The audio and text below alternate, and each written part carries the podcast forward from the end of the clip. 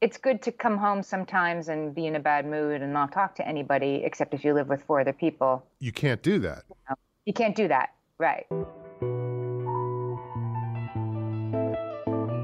Teacher's like, okay, everybody, all right, uh, pop quiz time. We're gonna do the uh, vocabulary to it, and I just yell out, wait, I gotta make my cheat sheet. I like to joke that I make my living throwing away pe- dead people's sex toys. I can guarantee you there is nothing you have felt that I haven't felt. Yeah, and um, I, I am a formerly miserable person.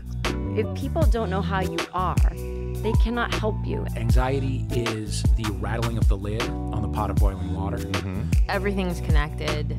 Like me letting go of the past, me not hanging on to my anger, me like trying to become a present being. Are you, you're not in your peak dieting phase now.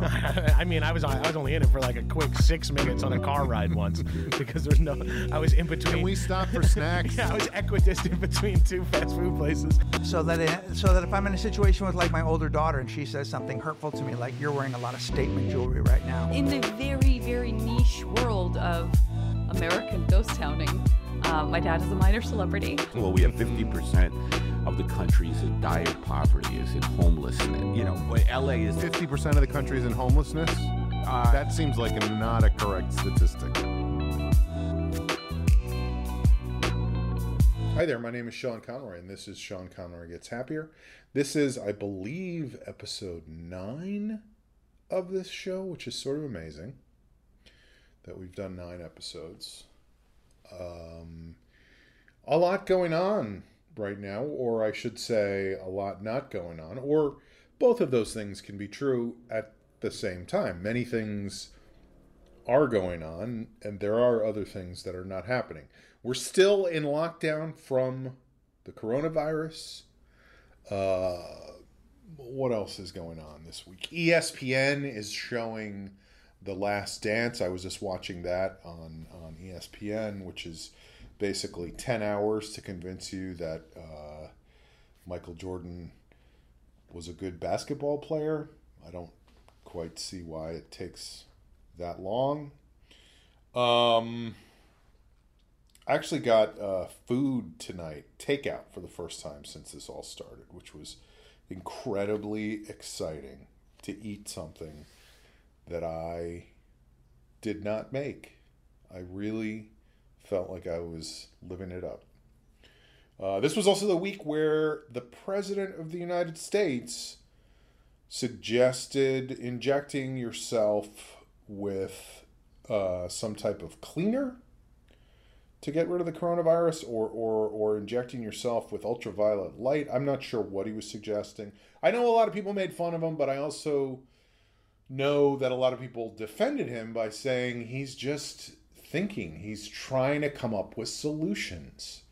So, in that spirit, I was inspired, and this is, you know, I'm not a doctor, but I had some thoughts of some things you might want to try. Uh, I know one of the problems with injecting yourself with with um, bleach or any kind of cleaner is you die, and the same thing with ultraviolet light. But I think a lot of the things I'm going to suggest are less fatal, not fatal, uh, you know, way less fatal. Let's say.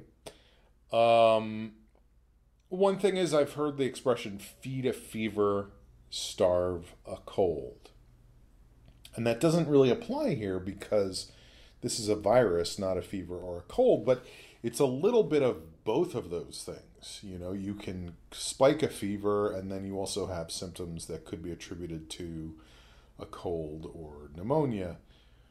So my thought was rather than feed or starve it, you could make it eat a lot of things it doesn't like. Make the virus eat things you really dis it has to be things you dislike because you don't know what the virus likes and doesn't like but maybe if you ate a bunch of things you didn't like it would drive the virus out like for me just as an example i would probably eat you know a couple tablespoons of mayonnaise a couple of pickles and then maybe a banana flavored uh, sports bar energy bar because i can't stand i like bananas but i don't you know. um, another thought I had, and I do you think they might be trying this in some places, is garlic. You know, garlic vampires.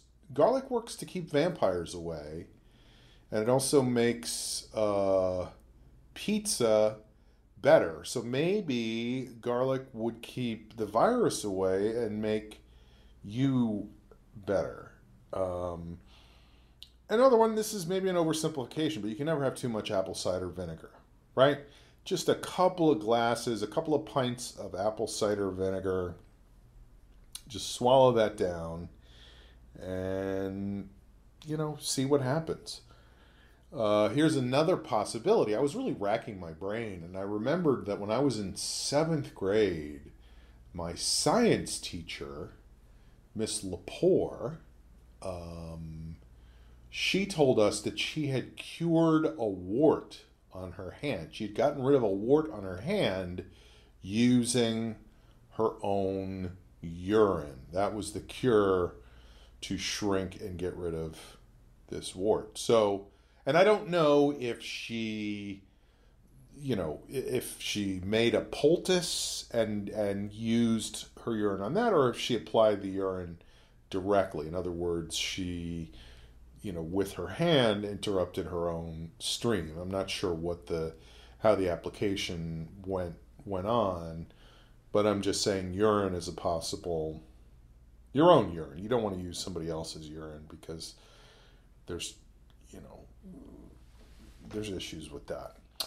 Um, another possibility I thought was maybe, uh, you know, this goes back to even younger than seventh grade, but you you wanted to avoid getting uh, cooties, and you would give yourself a cootie shot, and that was always uh, where I was from. That was dot dot circle dot. That was the cootie shot. So I was thinking maybe circle circle circle dot could be a viral shot.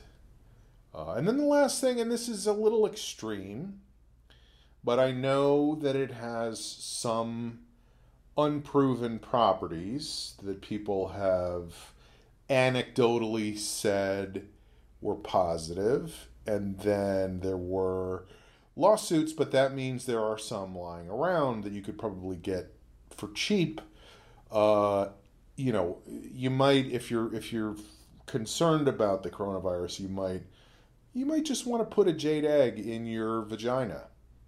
You know, um, that could possibly help. And obviously, if you don't have a vagina, which a lot of people don't, and I'm just being honest, a lot of people don't have a vagina. If you don't, uh, you can put the jade egg in what scientists call your pee hole. Um, you could just shove it in there and see what happens. If you don't know what your pee hole is, that's basically, I'm just talking about your urinary meatus. Your urinary meatus. Just put a egg in there. Give it a shot. What do you have to lose? What do you have to lose? Again, I'm not a doctor and I'm not saying you should do this, but what do you have to lose? Um, my guest today is an old friend of mine, and she may be somebody that you know. You may have seen her on Broadway. You may have seen her in sitcoms. You may have seen the one woman show that she wrote and toured around the country with, and then uh, other people toured around the country with it. You may have read the book she wrote called When Did I Get Like This? You may have heard her podcast called What Fresh Hell Laughing in the Face of Motherhood. Um, I met her through a help wanted ad in the back of a newspaper. True story. Her name is Amy Wilson, and she she was kind enough to come on the podcast with me and talk about having a family and not being single and whether or not it was possible for me to be happy even though I don't have a family and am single. And I just I kind of went after her right away about this. Am I making a mistake? Do I need to just find someone, a man or a woman, to marry and have a couple of kids, and will that make me happier ultimately? No, I don't think that that's the that's the key. It doesn't work And that way. itself, I mean, it might work, but it wouldn't def would not definitely work, which I think is what you're asking me. Uh huh. Is it a foolproof method? No, definitely not. Uh, parenting parenting is pretty foolproof, I guess. Although you know what I've learned about happiness over the last so my oldest kid is almost 17. holy I've been doing crap! this for a little while. I know, holy crap, indeed. I have had to learn with my each of my kids in ways big and small that I can't be riding the same roller coaster as them. Like I had a kid who had to miss a lot of school. She was very chronically ill for a couple of years of her life. And sometimes she was very sick and sometimes she wasn't. And I realized that like if she was having a good day, then I was having a good day. And if she had missed another week of school, then I was in the valley of despair. Like this kid, what am I going to do? This kid's never going to get well, and just feeling so stressed about it. And I realized that it was not good for her, but it was also not good for me to be on that. You know that I needed To to, be, like to be so connected to her welfare. yeah, yeah. I mean, of course I am, but I, I can have a good day even if she was home from school sick. And then, of course, not really, but I tried to. There's Mhm. that saying about uh, you're only as happy as your unhappiest child. Have you heard that saying? No, I don't have children, so I don't listen to those things.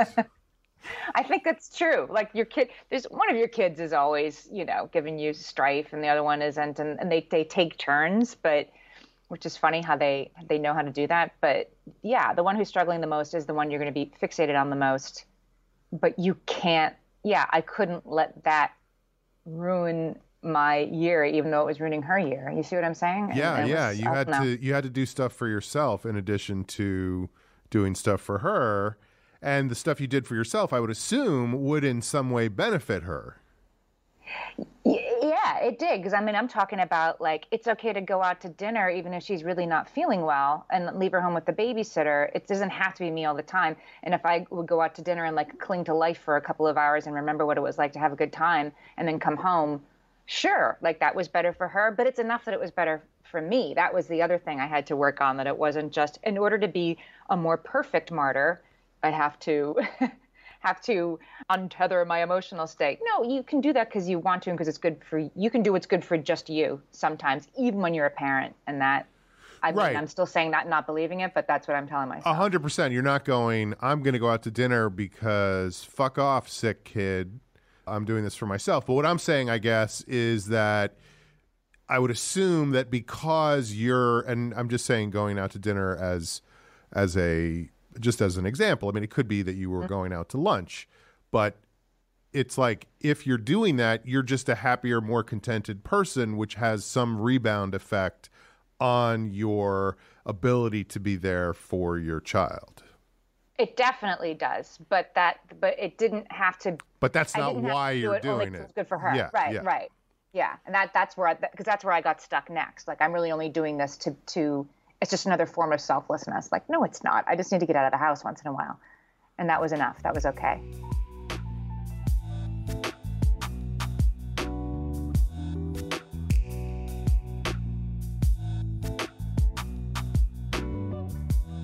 I looked up some some statistics. I know you love statistics. I love statistics. Yeah.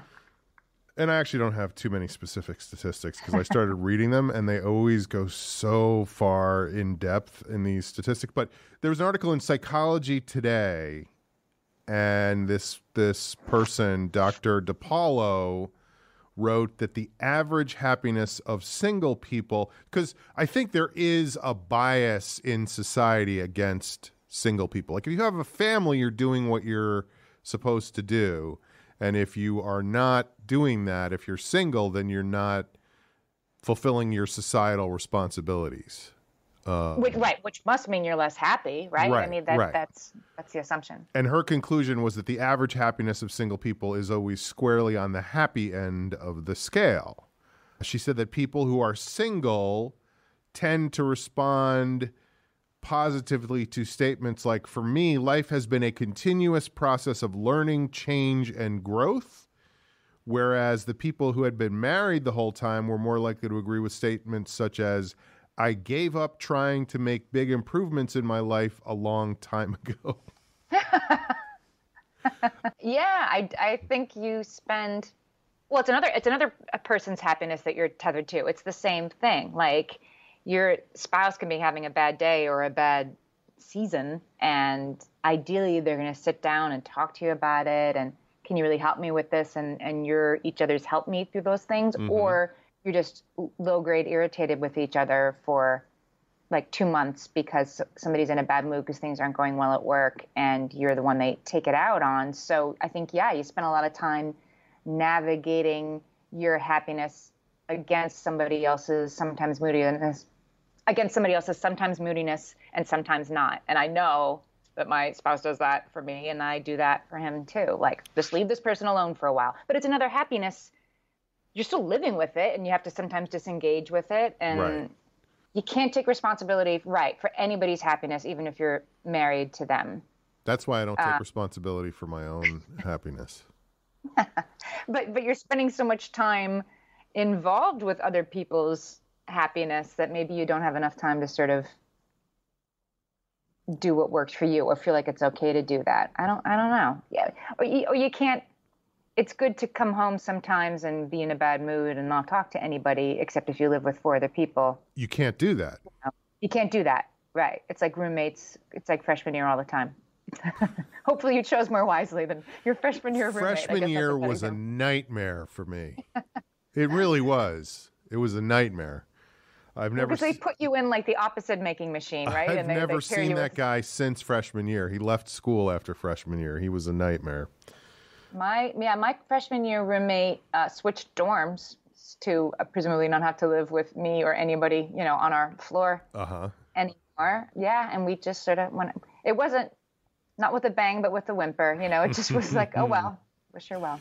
But but what you're saying is true, which is that you come into and this again goes to Dr. DePaulo's article. Dr. DePaulo talks a lot about the freedom that single people have. In other words, I come home, I can do whatever I want. I can, you know, I won't get into the things I want to do when I get home, but I can do them. Uh, Couldn't do any of them. I can do any of them or all of them at the same time if I want. And if you are living with your family, that's just not possible. Correct? Right.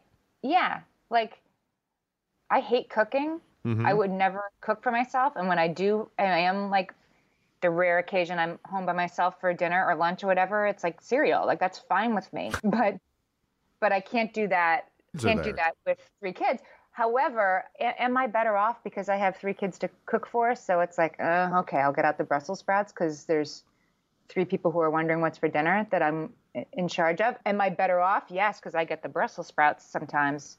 And maybe, I don't know. Do you ever make yourself dinner? I make myself dinner all the time, but I was going to say you you not only do you cook for your kids, but you have the power move of forcing them to eat the abhorrent vegetable Brussels sprouts, and they don't if you have a roast choice. them, they're pretty good. Yeah, I guess that's true. right, all right. Um, Yeah, I do cook for myself all the time. Actually, I I, I Do like you? to. Do you cook. enjoy that? Yeah, I do. Do you derive happiness from that? I do derive happiness from that, and I think it's not the happiness of the act of cooking. That's not the part that Yeah. feels good for me. But it's kind of what you're saying, which is, oh, I'm eating something that is not garbage. You know, Mhm. not that cereal is garbage. Some of it is, but some of it's okay. Uh, this episode brought to you by Count Chocula. But uh, the other, okay, so here, so yeah, I do feel like there is maybe more freedom when you're not connected to a family. What a great way to say that, connected to a family. But also in her article, she says single people on average are seriously constrained by having less money, fewer resources, fewer legal protections, less respect, and less admiration than married people. What do you think about that? Well, the admiration thing occurs to me because I think that dads get that like way more than mothers. I won't get too distracted by that soapbox, but like you walking down the street with a baby and a baby Bjorn would be like hailed by passersby as immediately the what a wonderful dad you are, right? Uh-huh. You get you get so much affirmation, I think, as a dad with your kids out in the world for just existing in ways that I don't think moms do. So yes, on the affirmation. What were the other ones? Uh, less, less money. Less Um, money. I mean, I guess you don't you don't have kids to spend it on. You're you're Right, but you also don't have like, a spouses. you I don't have a what, you know, like second income. Yeah, yeah.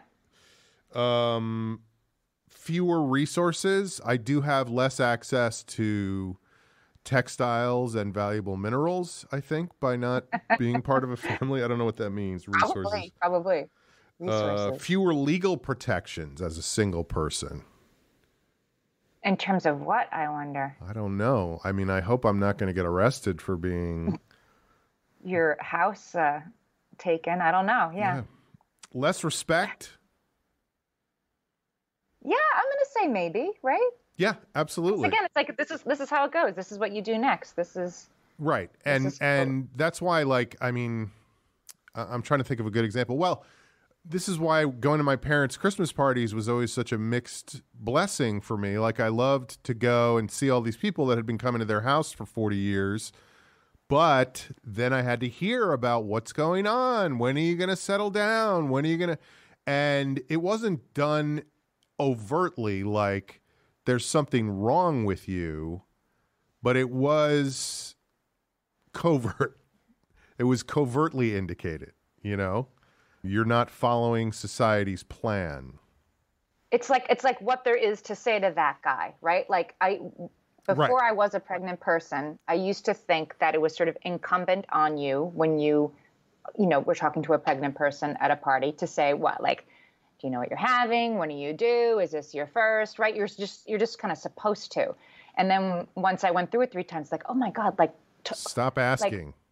how about those Yankees? Right, like anything else that woman wants to talk about than her her size and how she's feeling, and like yeah, or like I have a kid who's starting to go through the college thing now, and I yeah, I always did the same thing with like a 17 year old, like oh, so what are you thinking? So where are you hoping? And, and like, that's the last thing they want to talk about. So I think everybody at the party is like, oh, here he comes, single guy, and it's like it just like Yeah. it just comes out like when are you getting married? Because that's what you say to a single guy. right. It's not so personal. I don't know. but but I also feel like there's an element of judgment there. Yeah, I guess there is. Um because because they but, but your choice can't be too right to the person married for you know 40 years because that's the road not taken so they do have something invested in right. their their road having been the better choice right, Yeah, I didn't I didn't make a mistake. Um So how about those Yankees? yeah I, I I mean do you do you think it was person like they don't have an agenda they're just like saying the thing you say to a guy who isn't married yet I, I well, here here's what I also think as I'm saying this is part of it was probably my own paranoia, you know? Of like I know I'm not doing what I'm supposed to do. And I'm saying that like it's not something I'm supposed to do, but I'm like I know I don't conform to what's normal in society. Uh and so there is an element of like I have a bit of a chip on my shoulder about it. So when somebody goes, "When are you going to settle down?" I'm like, "What? What? What's wrong with me? I, there's nothing wrong." You know what I mean? Um, so so that's probably part of it as well. mm-hmm But I Mhm. but I do feel like fuck those people. are you done with that party Yeah, that party doesn't happen anymore, unfortunately. oh all right well So I am done with those people. Everybody ran out. They couldn't think of anything else to ask you. Right? So They they were like, party. We, we we couldn't come up with a single other thing to discuss with him, and I don't mean to use the word single, but I, that's what I it just was a Freudian when I slip. see him, it just. Yeah.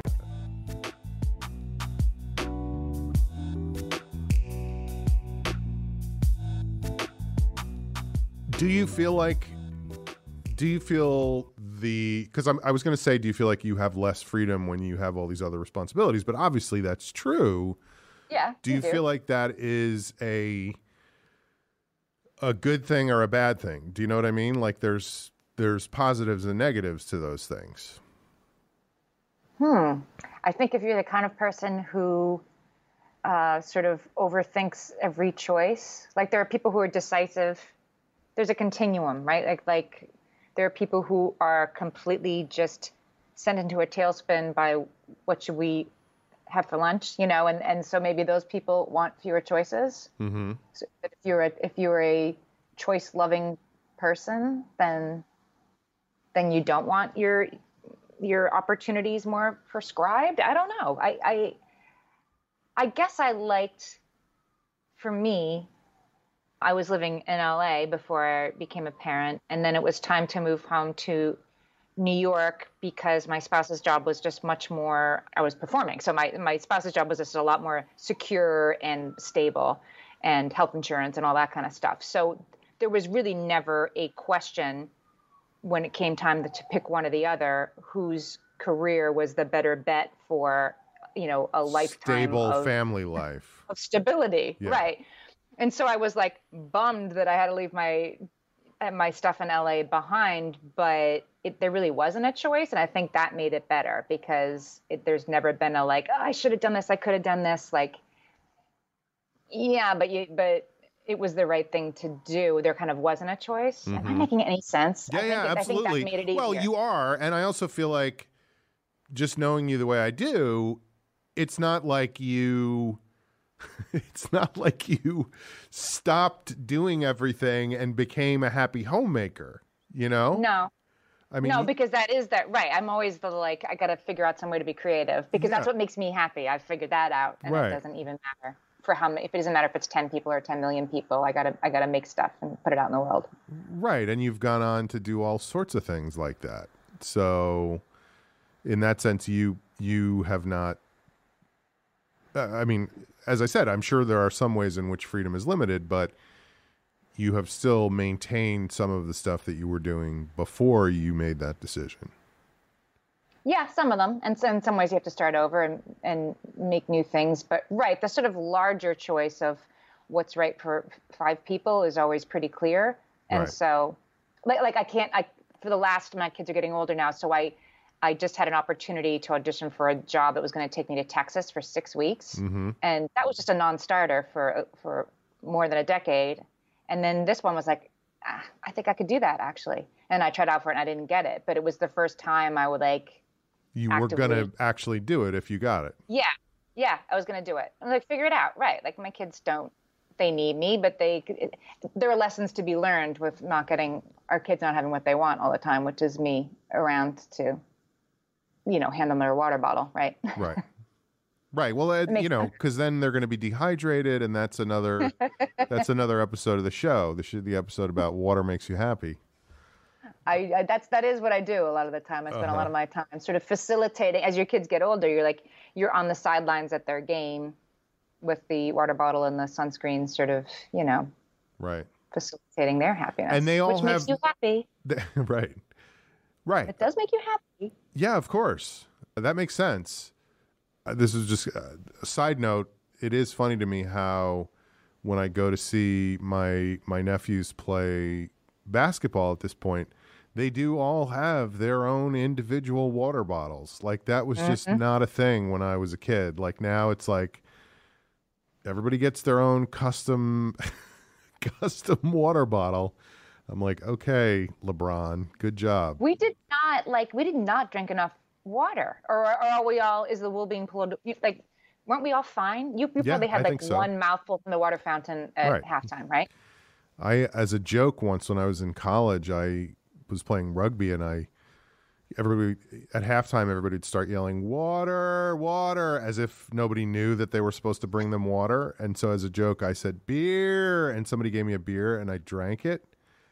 And then I played the second half, and I almost died. I couldn't breathe because I was so dehydrated.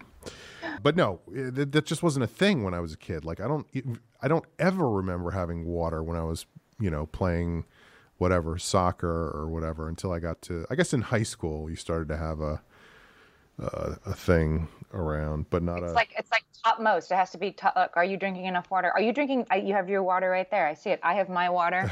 it's like it's it's it's yeah. Here's to you. Here's to our water bottles. yes but the thing you made me think of was it does make you happy to give your kid their water bottle so there is that element of you well I don't know is there an element of you are able to take pride in their accomplishments and that's a thing that you derive happiness from?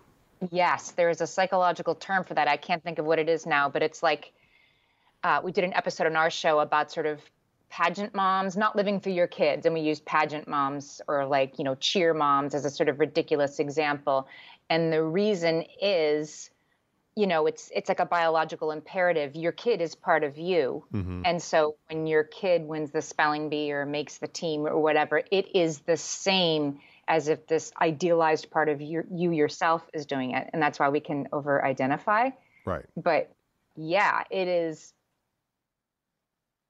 almost better than yourself doing it when your kid does something great that they're proud of and you're proud of. You, you take so much joy in it because i guess you didn't have to go through the stress of doing it. You just enjoy the achievement. But it feels as good as if you did it yourself. But there is that element that you're talking about where people can identify too closely with that.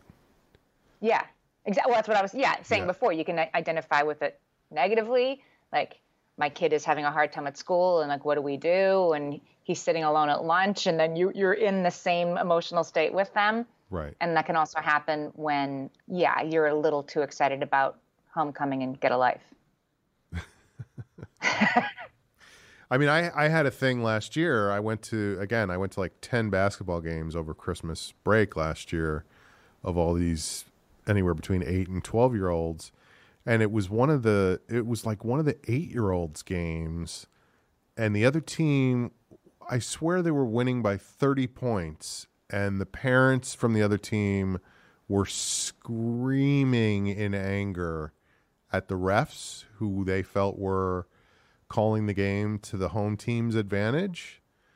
Like I couldn't believe it. It was insane. And finally I just turned to this woman standing next to me who was just so angry at the ref and I said, "You know, I think I think it's going to be fine. I think your team is going to win by quite a bit." and she I felt like I was going to have to defend myself physically from this woman because she was so worked up about this. So maybe that's just too far in the other direction. it is too far in the other direction and i've and i've been i've been that haven't been that parent maybe but i've been in the group on the sidelines that's getting a little too worked up about yeah like the refs perceived slight of your jv soccer team that is already not making the That playoffs was my point to her was like these kids are 8. Who cares? and they're winning which is the and they're winning by part. 30 points in a Right. basketball game, which is like something you're never going to overcome. Um, so you you do you take pride you you are happy when your kid is happy but is there a Yeah. is there a flip side to that and by that i don't mean like i guess what i would be concerned about would be the kind of shit i put my parents through when they were dealing with me when i was in my 30s Your Sally J. uh, of just like worrying about shit, you know. And obviously, they were a rare, exceptional case, but I think probably that's a thing that a lot of parents go through, you know. Oh yeah. Yeah, you don't your kids seem little to you. Like here's what I didn't really get until I became a parent. Like so my oldest kid is 6'2. He's junior in high school and I have a very easygoing positive relationship with him. But like I think he's adorable and I think his friends are adorable in a way that I almost always keep to myself, but you know, like in a in a way that you would find like a 2-year-old cute, I Yeah, yeah. find now like high school students just like adorable in a way that I don't think I ever knew one could. And I'm sure when he's 25 years old, I'll still be like, look at him, he's coming home for Christmas. And I'll feel the same sort of, he'll seem adorable and sweet to me and also somebody I have to worry about. Right.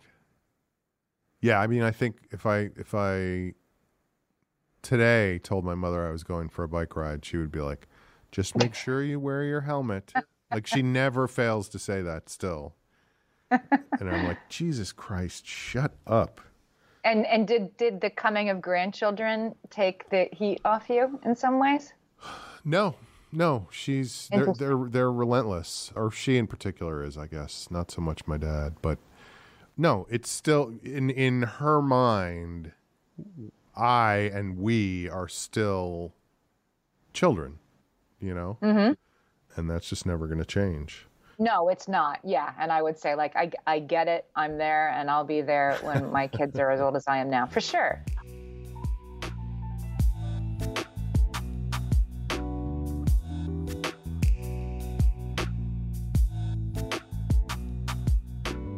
Well, I, well, it just occurs to me when we're like, does does having more choices make you happy? Like Right. you have kids, like you have to put them first. Like you know, your kid. Um, like I'm not gonna, or I'm, I guess I'm not gonna write that screenplay this year because my kid's home from school all the time, and I and I, that was very easy. There's no choice there, right? Like okay, I'm gonna park that, and I'm not gonna get mad at myself for not writing because I have no choice. Like the sort of, it's it's not even a choice you have to consider about. Like your Right. kid is your kid, right? And so immediately those things, just you don't have to wonder what's most important anymore. They just are most important. You don't have to to figure that out. And so I guess there's happiness in that, that you know what you're doing today and what the most important thing you're doing today is going to be. Everything else yes, kind of although although I would also posit that there are parents who would not make that choice. Sure. Bad parents. Bad, Bad, bad. bad. It's- and probably also unhappy people. They're they're not happy. Yeah. Maybe I should maybe I should give, No. the, give them some advice after I finish this show and tell them, you know, how they could be happier. What would be your uh, this is a tricky one because we've been talking about family, we've been talking about having a family versus not having a family. But as somebody who has thought about this a lot, what would be your one word of advice about living with a family if you have one? And if not that, then it could be I don't know if you want to just say like just drink more water or anything you want. There's this book called The Five Love Languages. Have you heard of this book? I have not. It's com- you should you should read it as Is part of Is one of them uh, Esperanto? Is one of them what is it? Esperanto? yes. That's my love language.